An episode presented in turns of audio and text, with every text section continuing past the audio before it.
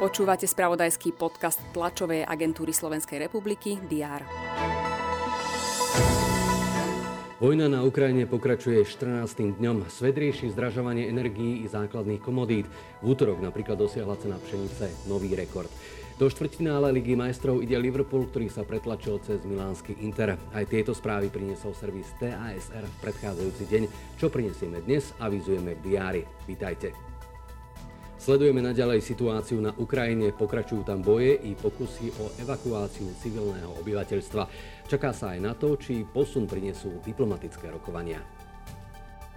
Rokuje vláda. Kabinet má v programe zatiaľ 8 bodov, medzi ktorými dominujú témy týkajúce sa agrosektora. Jednou z nich je aj novela zákona o pozemkovom fonde. Ministri majú hovoriť aj o koncepcii športu na najbližšie 5-ročné obdobie. Napriek tomu, že parlament momentálne nezasadá, poslanci pracujú v rámci výborov Národnej rady. Tzv. ľudskoprávny výbor si dnes vypočuje verejnú ochrankynu práv. Mária Patakijová predniesie správu o činnosti za minulý rok. V útorok sme oslávili Medzinárodný deň žien na šikovné a charizmatické ženy sa však nezabudne ani v stredu. Minister zahraničia Ivan Korčok dnes odovzdá ceny pri príležitosti Týždňa žien v diplomácii. V súčasnosti najúspešnejší slovenský horolezec Peter Hámor má pred sebou ďalšiu výzvu. V priebehu jedného roka chce vystúpiť na tretiu i druhú najvyššiu horu sveta.